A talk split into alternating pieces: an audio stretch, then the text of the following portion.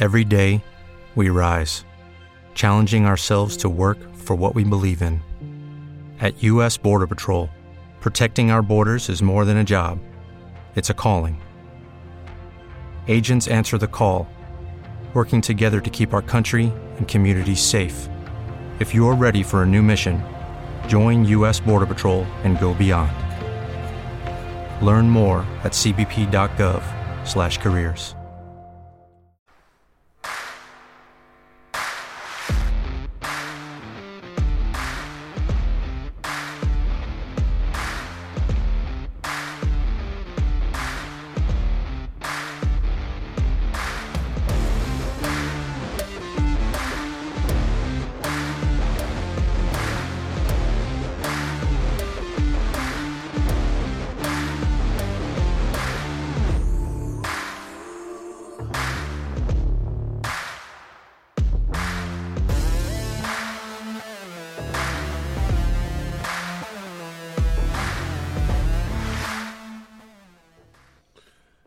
I'm the big guy, and welcome to Wrestling Made Simple. I am the best there is, the best there was, the best there ever will be.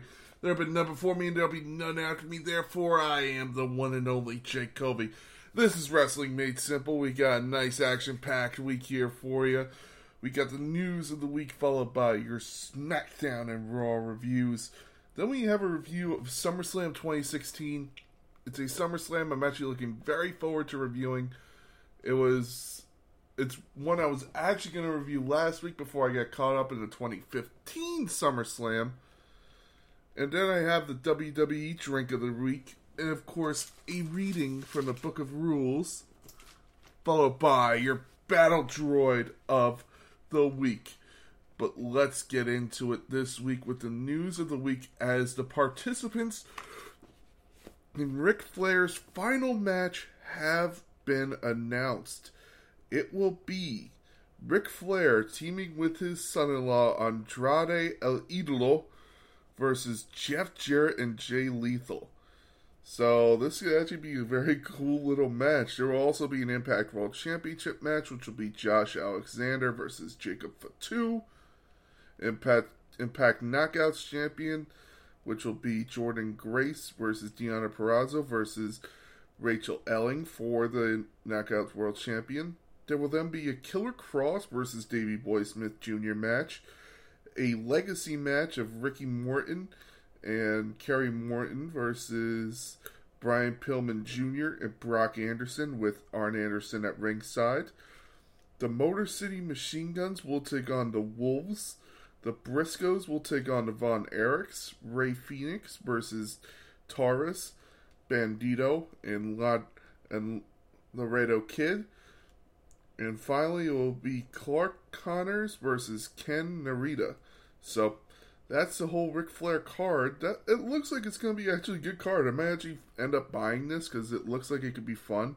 But at the same time, I'm just wondering who's going to be doing the load carrying in that match because I feel like Jeff Jarrett could still go, but I don't know about Ric Flair while I hope that he can still perform, it still leaves me to go, oh, I, I just, I, I wonder, you know, I, I wonder what could still be done by the Nature Boy. Maybe he could still do it all. Maybe he could turn back the clock one last time to have the greatest performance ever. We don't know. But at the same time, ugh, I wish, I'm praying to God it just isn't a shit show like his TNA run. So, let's keep our hopes up, but our expectations low. Also, in huge news, WWE has already sold out 60,000 tickets for Clash at the Castle in in Wales this September. So that's a huge ticket bump for WWE. Bravo to them. The seat capacity is 71,000. They've already sold out 60. It's believed they will sell out the rest of the 11, while a couple will be given away for prizes and everything. You could win tickets, you could win like a free travel package. So and the most expensive ticket that is being sold is for fifty six hundred dollars. It's almost as much as like WrestleMania, so they're really, they're really building this. And finally, in your final news story this week is a former women's champion returning to WWE very soon, as Bayley was seen with Sasha Banks. Now I don't know if Sasha Banks is returning. I I'm really still wondering is she gone or is she still with WWE? I'm sure we're all still wondering that. But the big thing is Bayley was actually seen at a concert with Sasha Banks. One they were in street clothes, but it was they were sitting on the grass, and the way they were sitting is getting a lot of people speculating of if you actually can see the picture on Twitter, you will actually see Bayley and Sasha saying crisscross on the on the grass. Now the thing is, Bayley had a torn ACL. That's what I believe it was. Yes, torn ACL which means the way she was sitting is huge because that actually puts a little pressure on your ACL. So it's showing that she can have movement of the legs, showing she is able to get going. She is walking without crutches, walking without a brace. So it looks like Bayley is ready to go. She is training, according to sources in WWE from Fightful and everything. So we might see Bayley back in WWE very soon. I would look forward to seeing that. Let me know in the comments whether you would look forward to Bayley returning at SummerSlam or maybe sometime later on to feud with Bianca Belair or maybe Liv Morgan feud, which I would love to see. And that is your news this week, ladies and gentlemen. Let's go to SmackDown. SmackDown kicked off with Michael Cole interviewing Pat McAfee, talking about the past with Happy Corbin mocking him and how he they used to know each other. I forgot that in the NFL, Pat McAfee and um, Baron Corbin actually played on the Indianapolis Colts together. They went through rookie camp. I remember watching a couple preseason games where Baron Corbin actually did play well, and then he went. He was cut and was actually went to the Arizona Cardinals, where he I believe he played for a few seasons, but he was a good football player, and it was Pat McAfee who said he came in as this go lucky kid, ha- just happy to be there. And now to see him, he feels he's just better than everybody else. It's such a change, and that's why they are ready for a fight at SummerSlam. We then got a SmackDown Women's Champions contenders matches. Liv Morgan faced off against Natalya. It was a good match. Nothing to really get mad about. Nothing that really was like, holy shit, alright, kind of thing and this is what scares me about Liv Morgan's run. I've seen it before, and I already know it. They did it with the Miz. They've done it with they've done it with Enzo Amore. They've done it with every transitional champion. You're looking at their titles. There's an easy way to tell they don't have custom side plates. Now, if it was real Liv Morgan, her side plate would probably be just two eyes for the Watch Me. It would probably be a really cool L for Liv Morgan. I don't know, but she does not have custom side plates. Her side plates are the generic, just WWE logo. So that kind of scares me a little bit. I mean, if they wanted to really make her title reign feel like it could last for a while, just give her custom side plates. You do that, and maybe she, maybe get the feeling she could beat Ronda Rousey at SummerSlam. But the way they're pitching it right now, I'm scared that her reign is going to be a quick, hey, I won it. Oh, God, I lost already. They say the climb is better than the win, but at the same time, I really feel like they need to push her as the underdog who did become champion and who didn't just lose it her first defense. That was what made Rocky 3 so great is hey, he won the title and he did lose it to um, whatever, Clubber Lang. But then, but before then, you actually had him defend it against some of the best people around. You had him moving with it. You had him going around actually defending the title. So I felt like the underdog was justified in being champion. You need to justify her before you can take the title off of Liv Morgan. That's my opinion there. We then got Paul Heyman talking to Mr. Money to Bank Theory saying he shouldn't cash in at SummerSlam. Instead, work on a schedule with him and they could cash in at a big event Theory said he will cash in at SummerSlam and maybe he'll need a special counsel of his own when he hires Paul Heyman. Very real like this kind of teaming between Austin Theory and Roman Reigns as a it could be a main event kind of fight between them, but at the same time I'm just worried WWE is going to get the cold feet and they're just going to walk away from Theory. That's my scare tactic there. Uh, they they couldn't. They could very well just say, "Hey, this is the new guy. We're gonna pitch. We're gonna we're gonna push him no matter what people say." I mean, people were against John Cena getting the push. People were against Randy Orton getting his original push for the World Heavyweight Championship. But once we got into it, we're like, okay, these because here's what pisses me off is everybody's against Theory. The guy can actually perform in the ring. He's a great performer.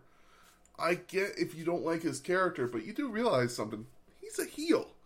You're not supposed to like him. If you if you like him, he's not doing his job. That's like walking into Star Wars, the first two of episode four and five, and just being like, "Oh, that Darth Vader guy, good guy. I like him." I want to have a beer with him. No, Theory is not supposed to be that guy. So people hate him because he's a bitchy heel. So is the Miz. So is every heel in, in wrestling. You're not supposed to like him. So I, I hate that people hate him because he's doing his job. After this, we got the New Day mocking the Viking Raiders, coming out dressed as Vikings and calling themselves the New Raid.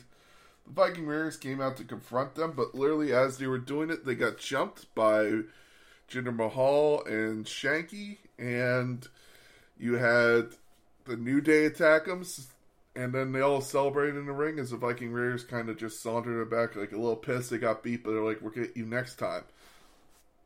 This is shocking to me, because am I the only one who realizes something?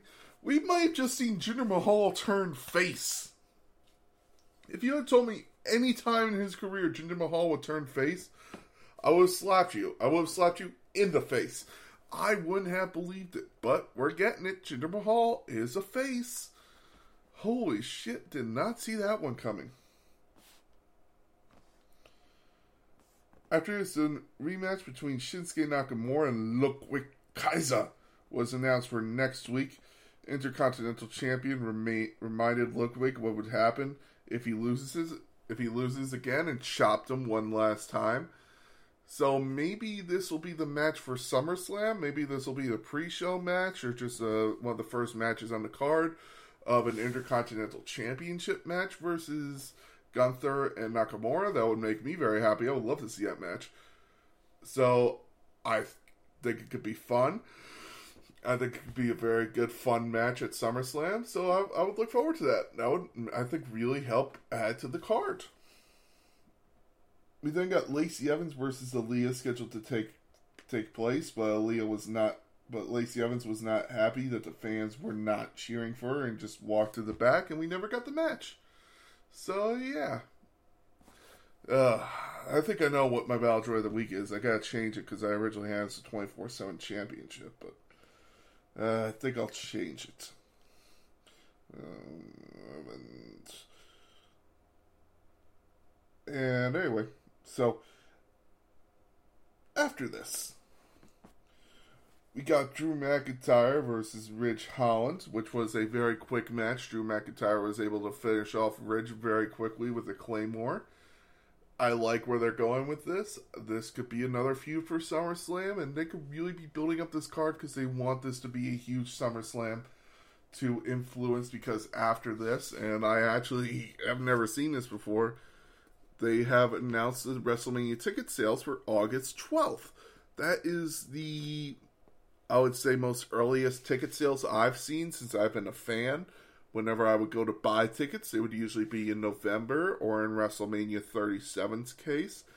I would buy the tickets a month before WrestleMania. So this is very weird to see them doing it for August. I I imagine they're just trying to play off of the big reveal the big stars are going to have for SummerSlam, the big feelings, the emotions, and they're gonna build off of of the Castle, which comes out for September. They're gonna build off the excitement for that, so that way they can sell a lot of tickets. I know I'm getting mine for WrestleMania. I'm already signed up for the pre and everything.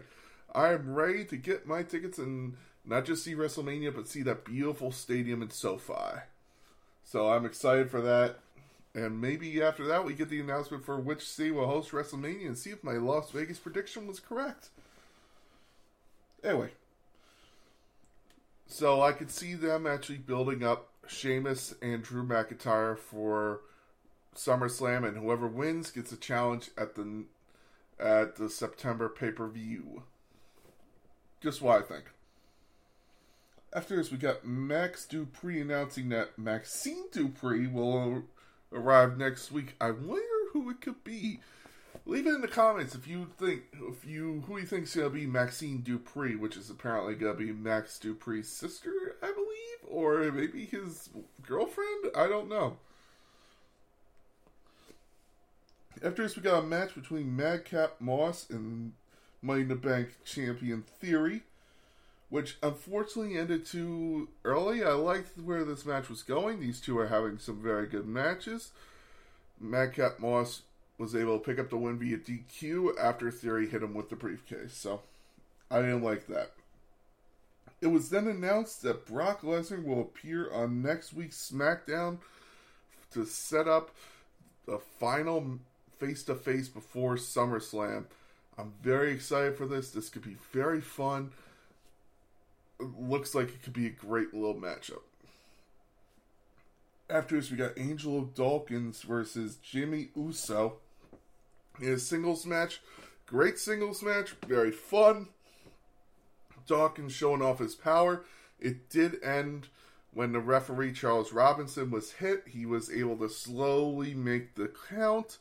What he didn't see was Jimmy's shoulders were up, so I guess he's blind now and was just making the count to get out of there and end the and end the call. So in the match.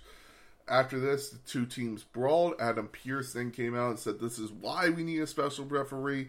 And a special referee at SummerSlam will be Jeff Jarrett. So shout out to Jeff Jarrett pulling a lot of heavy duty next week of being in being in Ric Flair's last match and being the special guest referee at SummerSlam. I, I really do love this. This is awesome.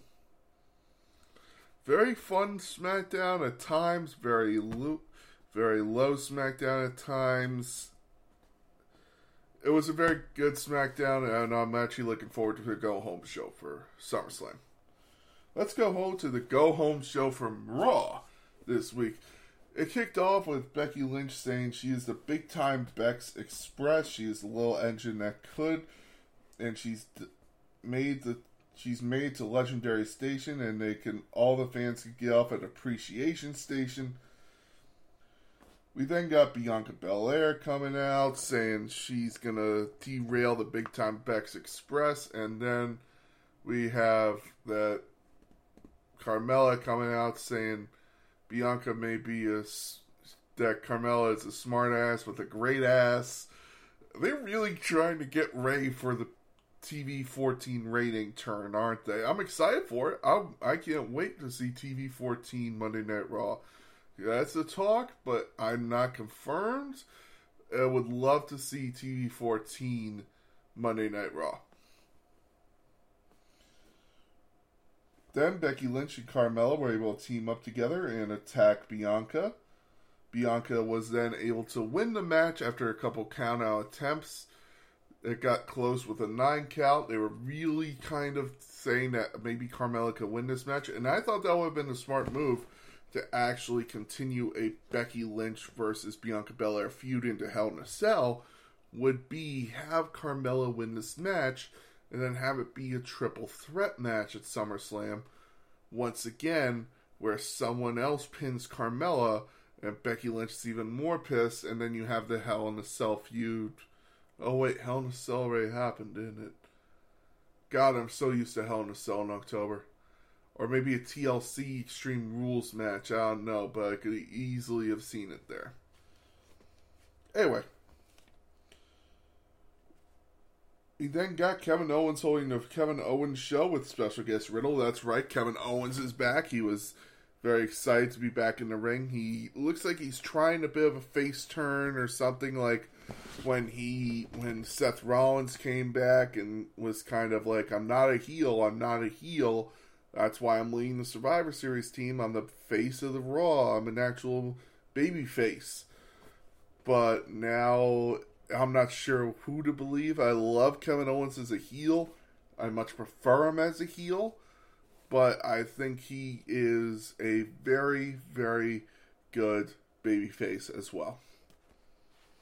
Kevin Owens then suggested that RK Bro is over, and they form Bro KO, which would be Kevin Owens and which would be Kevin Owens and Riddle I would love to see that. That could actually be a fun tag team. He tried to help out by being in his corner at SummerSlam against his former best friend Seth Rollins. Riddle called him a liar, and then as they were getting ready to have a brawl, Seth Rollins' music hits. He turns, Riddle turns around and looks up the stage, and it's like you're trying to pull one on me. And Kevin Owens like, I didn't set that up. I didn't set that up. But as the music hits again, Riddle turns around. Seth Rollins comes from behind, attacks Riddle, and actually hits two stomps on Riddle to stand tall in the middle of the ring. Apparently, from what's going on and all the talk, it is going to be a Riddle win at SummerSlam, and Riddle will have a huge push at the end of this. So I'm looking forward to it. We then got Damian Priest versus Rey Mysterio, and Damian Priest promised by the end of the night Dominic Mysterio will join Judgment Day. So that could be a very little cool little thing, but I don't know. I don't know what's going on there. It was a nice match. Rey Mysterio fought hard. Um, Damian Priest was able to hit a, his modification of the Razor's Edge um, Rey Mysterio, and you know I was watching that, and shout out, I just pointed to the sky. I'm like, hey Scott, oh people, people are still celebrating you, brother. I was watching, I'm like, ah, oh, that's it, it. Just made me smile inside, you know. After this, Judgment Day threw a couple steel chairs in the ring. They were going to hit the Con-Chair-To on Rey Mysterio, and they said, unless you join Dominic, we're about to hit this Con-Chair-To. Dominic slid into the ring and said, I, I'm fine, I'll join, I'll join, just don't hurt my dad. They then attacked Dominic and they said, wrong answer. You should have actually taken the chairs and attacked him with it. But I guess Dominic is no longer ready to join Judgment Day. They're not going to do it. So I don't, I don't know what's going on. I don't know what's going on with that storyline. I would love to see Dominic in Judgment Day because I think it's time for him to turn heel. I think it's time for him to separate himself from his father. And maybe this could lead to a very cool WrestleMania match later on in Hollywood. I don't know. We then got Seth Rollins versus Ezekiel as it was backstage. Seth Rollins was telling how he beat the shit out of Riddle, basically, all that crap. And then you had Ezekiel come in and say, hey, you, you can't do that, man. He, you gotta be better. You gotta be a better person. And Seth Rollins says, "Who are you to tell me what I can and can't do? If I want to, I'll stop you. I'll stop Ezekiel. I'll stop Elias. I'll stop your other brothers. I don't care anymore." And Ezekiel then pushed him and said, "Don't talk about my family." And they said, "Let's sell this in the ring." And they had a very good match. Ezekiel was leading it for most of the early times, and then Seth Rollins was able to hit a stomp. One, two, three, picks up the win. I'm really looking forward to his match versus Riddle at SummerSlam. I'm really looking forward to this match. People are like, "Oh, I remember seeing on Twitter it was a couple people like, "Oh, where did this come from? Why are they having this match at SummerSlam?" And I'm like, "Have you guys been watching the show? Been, excuse me, they've been pitching this for a while." So eh, I was excited for that, and I'm excited for this match. It was then announced that next week on Raw, it was it'll be Rey Mysterio's 20th anniversary in WWE. So, shout out to Rey Mysterio for 20 years in WWE. Not to mention all the years he spent on the independent scene, everything he's done. What an amazing performer! What an amazing performer! We then got Angelo Dawkins versus Omos in a singles match. This match was over very quickly as it ended in DQ when MVP tried to get involved after Montez Ford got involved so many times. It was then made a tag team match by Adam Pearce as MVP was made to wrestle in a suit. Almost did most of the heavy lifting. He actually picked Ford up and tried to throw him. Ford actually landed on his feet. It was one of the funniest things I've ever seen of just Ford. Just he lands, uh, his feet just looks at, just looks up and almost just points at him. Aha! Just laughing of like, ha ha! I did it. I blocked your power move. Ha ha! It was I, I laughed my ass off of just you. And please let them upload that to YouTube because it was fucking hilarious. Unfortunately, ended in DQ as Usos got involved and attacked Sport and Dawkins, and all you heard was Corey Graves saying, "God, we need we need Jeff Jarrett now. Jeff Jarrett needs to get here now. Why isn't he here?" You know, and someone put it on Twitter. I would love for all the years of retribution of like all the years of Corey Graves bullying Byron Saxton on the mic. Apparently, they're friends in real life, so I know it's not real bullying but how funny would it be for a gimmick if you just saw Byron Saxton just suddenly get a just gets a button and just hits one button and just mutes Corey Graves for like five minutes all you see is Corey Graves. He just look, starts looking around and just starts cursing at Byron Saxton off the mic, and Byron Saxton goes, "Ah, sweet bliss." I would love to. I would love to see that. We then got another vignette shown for the Mystery Man of it was the same vignette of the RKO and all that stuff of the old of him coming to Raw and all that. He said, and then he wrote on a bloody mirror, "I'm coming to," and then it stops. But it also showed the Undertaker's urn. Again, there's no question that it's Edge now. I'm excited for his return. Someone put it on Twitter as well, and I saw it. It was, "What if Edge?"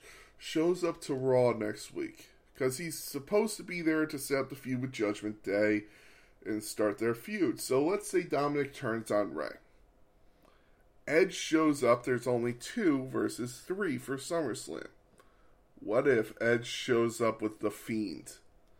And that's the way they bring Bray Wyatt back in for Edge and Rey Mysterio and The Fiend to fight off Judgment Day in a tag team match. How cool would that be? I know. I would love to see it.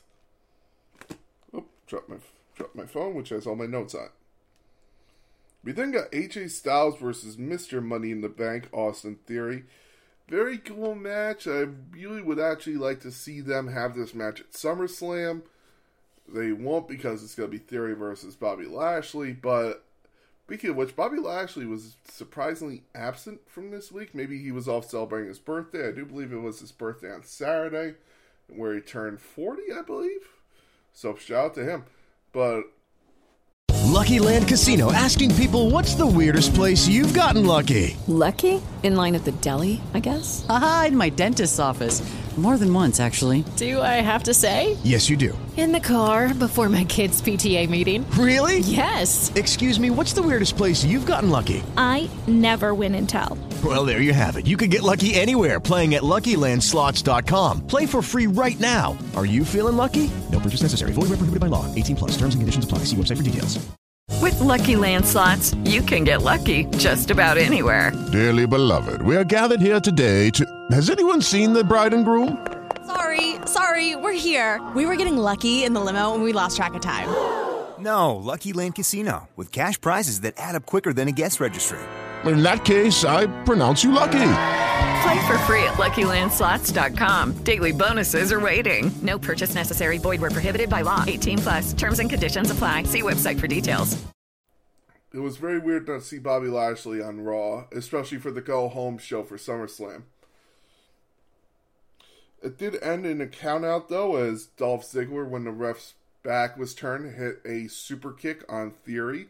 Theory was then counted out. Very good selling by Theory of like trying to stand up at like I'm good, and then he just collapses. He's got the he's got the Joey legs. He can't get back in the ring, and that leads to a countout. So apparently, Dolph Ziggler's super kick is strong enough to keep you dizzy for ten seconds. Just want to point that one out. after this, we got a. Oh, God, this segment. This was the worst segment of the week. We got Lil Miss Bliss, Asuka, 24 7 champion Dana Brooke, Doudrop, Nikki Ash, and Tamina having a six woman tag team match. Asuka was able to win by t- making Nikki Ash tap out with the Asuka lock, but then it turned into a 24 segment championship. Six titles, six times the 24 7 championship to change place, which I have no problem with that. I enjoy it. I think it should actually be a very weekly backstage segment, and it should be at house shows all the fucking time. Of hey, 24 7 championship change hands. Here's who it changed hands to. It should be the hardcore champion. It should be the hardcore championship where everyone can pin anyone. Everyone's hitting everything on everyone. That's what it should be. But it isn't. You're just getting sometimes segments like this. It should be like this every week on Raw, every pay per view, everything should be this for a 24 7 championship.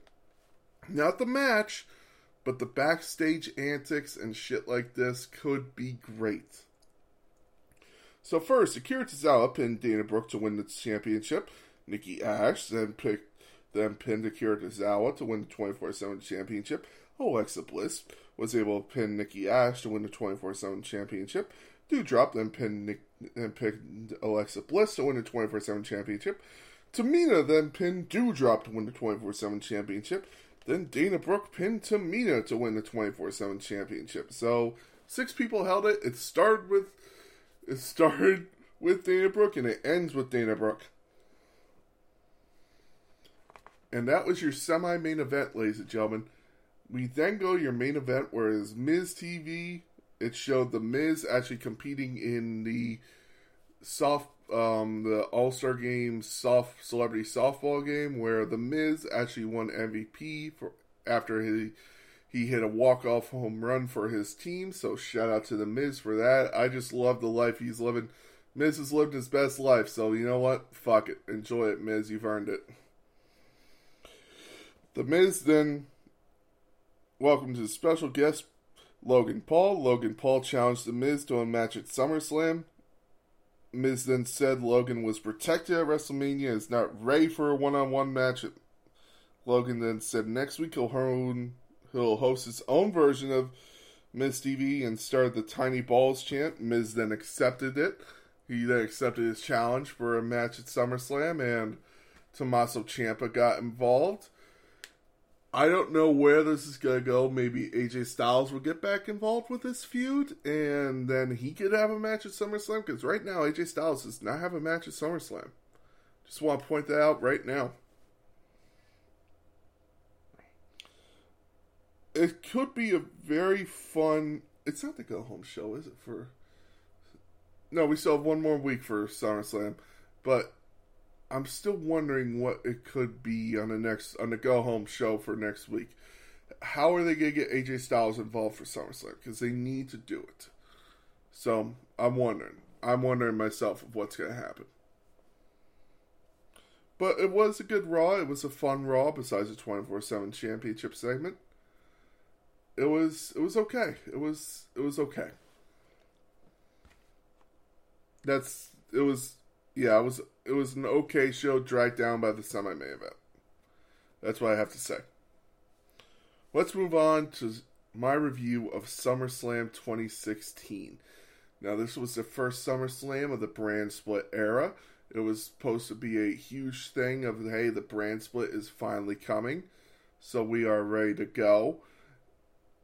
It looks awesome. I it's this SummerSlam always brings back good memories for me of watching it again and again and again.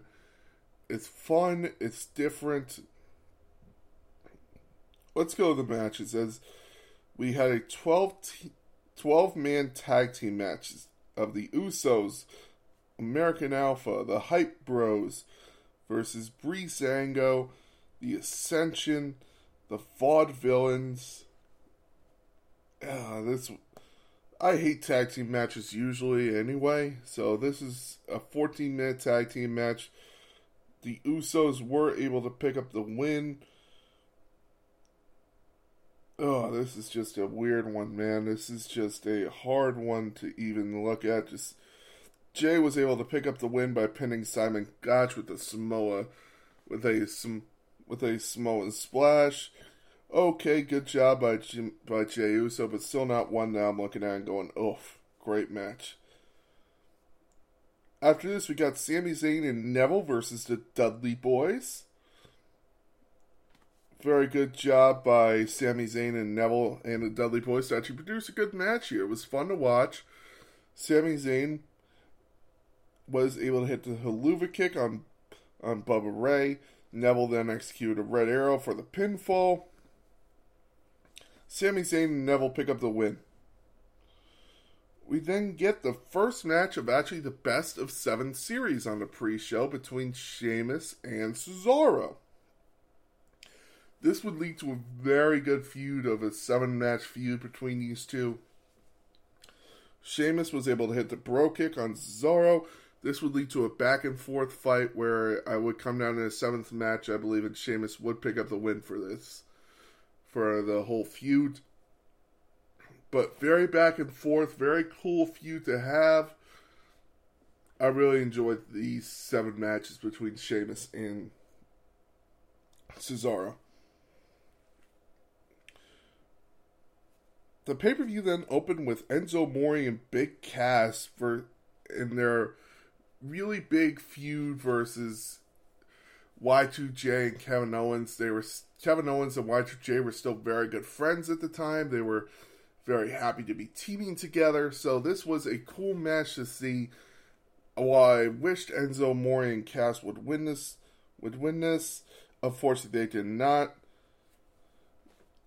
Shout out to Jericho, by the way, as Kevin Owens and him made a perfect pop up code breaker, which was basically Kevin Owens would throw him up for a power bomb, and you would have Y2J catch Enzo Amore and hit him into a code breaker. Very cool move. You could actually do the move on in WWE 2K still, so it's a move I really do love. So you have Y2J pick up the win here over Enzo and Cass. After this, you get your second match of Sasha Banks versus Charlotte for the women's tag for a women's WWE Championship, the Raw Women's Champion, as the SmackDown Championships have not been defined yet. They have not been made. They would not be made till about a couple weeks later after SummerSlam. You would get the SmackDown Tag Team Championships and the Women's Championship. So you would not have a SmackDown Women's Champion yet. It would just be Sasha Banks versus Charlotte Flair. Dana Brooke was banned from ringside. It was a very cool match. Everyone hitting everything they can on each other. Sasha Banks locking in the bank statement, actually using the ropes to roll away. And then Charlotte Flair hits natural selection. She was able to kick out. Sasha Banks would hit, lock in a bank statement one more time. But unfortunately, it was not enough as Charlotte Flair would use her own momentum to roll to roll Sasha into a into a pinning combination, and they would pick up the win. You would have Shaw Flair win the Raw Women's Championship back after losing it to Sasha Banks. So, very fun match to see. Definitely one of the real starts of the women's evolution, in my opinion. The women's revolution. After this, we get The Miz versus Apollo Crews. Very cool match. The Miz avoided what was called a stinger, a stinger splash, which was basically Apollo Crews hitting the sting splash would end up hitting the skull crushing finale on Apollo Crews to pick up the win. This was really Apollo Crews' first real main roster fight against The Miz. Bravo to him and actually having a great main roster debut. After this, we get your fourth match between AJ Styles and John Cena. They would have a match at SummerSlam or a match at Money in the Bank in which the I'm trying I'm trying to make sure the Good Brothers, Gallows, and Anderson would get involved in a Magic Killer when the ref wasn't looking. You would have AJ Styles pick up the win there. But this time it ended different as Styles would try to lock in. They would hit everything. The Styles clash, attitude adjustment. They would hit the Pele kick, near fall with the attitude adjustment, near fall with the Styles clash. Styles would lock in the calf crusher, and Cena would get the perfect F, the STF locked in. Styles tried to hit the phenomenal forearm. Cena would kick out. Super attitude adjustment for a near fall off the top rope. This this shocked the world. Cena then tried to hit another attitude adjustment. Styles hit a Styles clash, which was kicked out of. After a second phenomenal forearm. Styles was finally able to pick up the win over Cena. After the match, Cena took off his armband, put it in the middle of the ring to signify, hey, maybe this is it for me. Maybe I'm done. We all know it wouldn't be uh, as he would come back for a match at the Royal Rumble to win the WWE Championship and then would lose it in Elimination Chamber, and then go on to face The Miz and Maryse with his then fiancee at the time, Nikki Bella. After this, we got Jon Stewart acting as a replacement for the injured Big E and the WWE Tag Team Champions, The New Day, in their title defense against Gallows and Anderson. But Gallows and Anderson then came out, executed a Magic Killer on Kingston, tried to execute a Magic Killer on Kingston, but the, but Stewart makes a distraction. Gallows and Anderson then tried to injure Stewart's groin the way they did to Big E, which was basically breaking Big E's balls on the on the on the ring apron. This would have been funny in the TV 14 era, I guarantee you. Anyway, Big E made his return. During the match, he would actually come in and distract Gallows and Anderson. The New Day would then pick up the win and retain their titles after a hard fought match. Good job to the New Day and Gallows and Anderson for having such a good match. We then get your sixth your sixth match, which was actually Dean Ambrose versus Dolph Ziggler. This is one of the reasons I chose to do this match: a face Dolph Ziggler versus a face Dean Ambrose for the WWE Championship. Dolph Ziggler would actually win a battle royal to determine a number one contender at SummerSlam. Dean Ambrose really.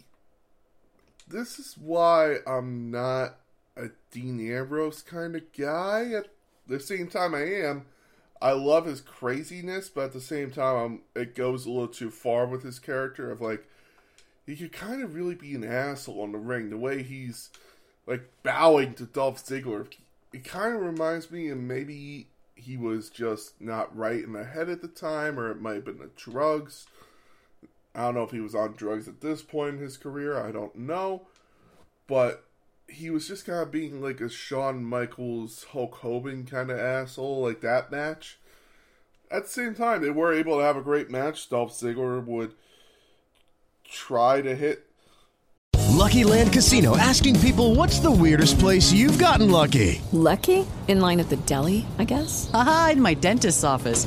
More than once, actually. Do I have to say? Yes, you do. In the car before my kids' PTA meeting. Really? Yes. Excuse me, what's the weirdest place you've gotten lucky? I never win and tell. Well, there you have it. You can get lucky anywhere playing at LuckyLandSlots.com. Play for free right now. Are you feeling lucky? No purchase necessary. Void where prohibited by law. 18 plus. Terms and conditions apply. See website for details.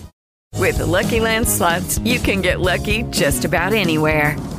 This is your captain speaking. Uh, we've got clear runway and the weather's fine, but we're just going to circle up here a while and uh, get lucky. No, no, nothing like that. It's just these cash prizes add up quick. So I suggest you sit back, keep your tray table upright, and start getting lucky. Play for free at LuckyLandSlots.com. Are you feeling lucky? No purchase necessary. Void where prohibited by law. 18 plus terms and conditions apply. See website for details. The zigzag, but in the end, Dean Ambrose will actually hit the dirty deeds and retain his title. Very fun match, but at the same time, it could have been so much better between these two. They're both amazing performers. At, at the same time, you just got the feeling like it was SummerSlam 2005 of Shawn Michaels really just not doing what he should have done for Hulk Hogan. You know, I, I don't know. I don't, it, it, it hurts as much as it's good. After this, we got Becky Lynch, Naomi, and Carmel were scheduled to face Natalya, Alexa Bliss, and Eve Marie for a 6 1 tag team match, but Eva Marie was declared absent. Nikki Bella then introduced herself as a replacement. So it would be Natalya, Alexa Bliss, and Nikki Bella. The match ended when Nikki performed a forearm smash on Carmella, who had been distracted by Natalya. And Bliss executed a fireman's carry cutter to win the team for her match. So shout out to Little Miss Bliss for that one. Winning her SummerSlam debut. Really. So Eva Marie would then, I believe, be released by the company for the first time. And we wouldn't see her back in the company till very later on in her career, where she would have Doudrop as her kind of, where she would try to be a mentor to Doudrop. We then get Stephanie McMahon and Mick Foley unveiling the new Universal Championship. And the inaugural champion would be determined in a match between the Demon King Finn Balor and Seth Rollins. It would be no countouts, no disqualifications.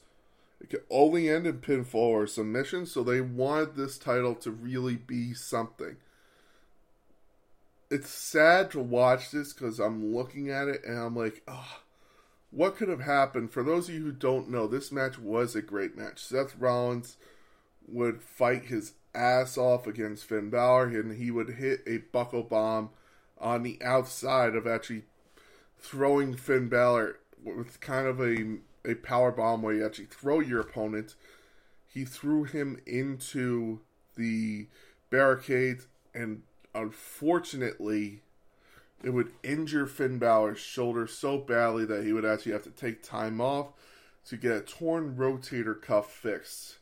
And I know the pain of a torn rotator cuff. My father has dealt with it for years. The shoulder surgery took a to fix. We would not see him back in the ring till after WrestleMania 33. Sucks to see because we were all sitting there just wondering what would have happened if he hadn't been injured?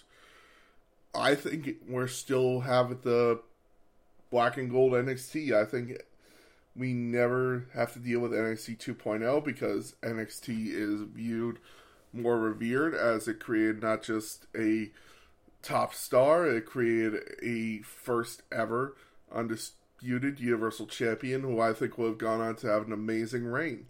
While it did create the first ever undisputed champion, it didn't create a champion who could unfortunately hold up to the muster because of his injure injury. We never really got to see what Finn Balor could do as a world champion. It would have been amazing to see, but at the same time, it just hurts that knowing that this injury cost us so much, in my opinion. In next match, we get Rusev defending United States Championship against Roman Reigns. He was scheduled to defend it, but Rusev, however, attacked Roman Reigns, resulting in a brawl. The referees tried to break the two up. Rusev was then declared unable to compete after Roman hit Rusev with a steel chair. Reigns then hit Rusev with a spear. This would lead to a Hell in a Cell match later on between the two, where Roman Reigns would win the United States Championship. So that match would never end up happening. It sucks to see for Roman Reigns. Finally, in your main event, this main event was pitched as a main event 16 years in the making. Randy Orton and Brock Lesnar, two members of that amazing OVW class, which produced John Cena, Batista, Randy Orton, Brock Lesnar, these guys, I, I'm sure I'm forgetting someone else. I know there's someone else who I'm forgetting, but my memory is so shot to hell now, ladies and gentlemen. There's someone else. I know it. God damn it. Ugh, it's gonna bug me for for the rest of the night. I'm not gonna be able to sleep. Anyway, it was able to produce these amazing wrestlers, and these two were considered some of the best of the best of that class. So they had never had a one on one pay per view match. Something that I actually never knew. I never knew these two had never had a pay per view match, but was pitched as that. It was announced, I believe, a year before, and it was a banger. Paul Heyman would actually go on to hype up the show on, or to hype up the match. Ah, God, what was it? he? I can't remember which one he he talked about on. It was he talked about on Kenny McIntosh's show. For those of you who know wrestling, he talked about on his show. He said Randy Orton is a great wrestler because he is always one move away from winning the match, which I loved. I loved that. I thought that was a great way to say it. And then he had someone actually heckle him from the crowd, and he goes, Did someone just heckle me? Because if you want to heckle me, you go ahead, but you have no idea who you fucking with. I love that line. I was just like, oh, Paul Heyman's ready to go.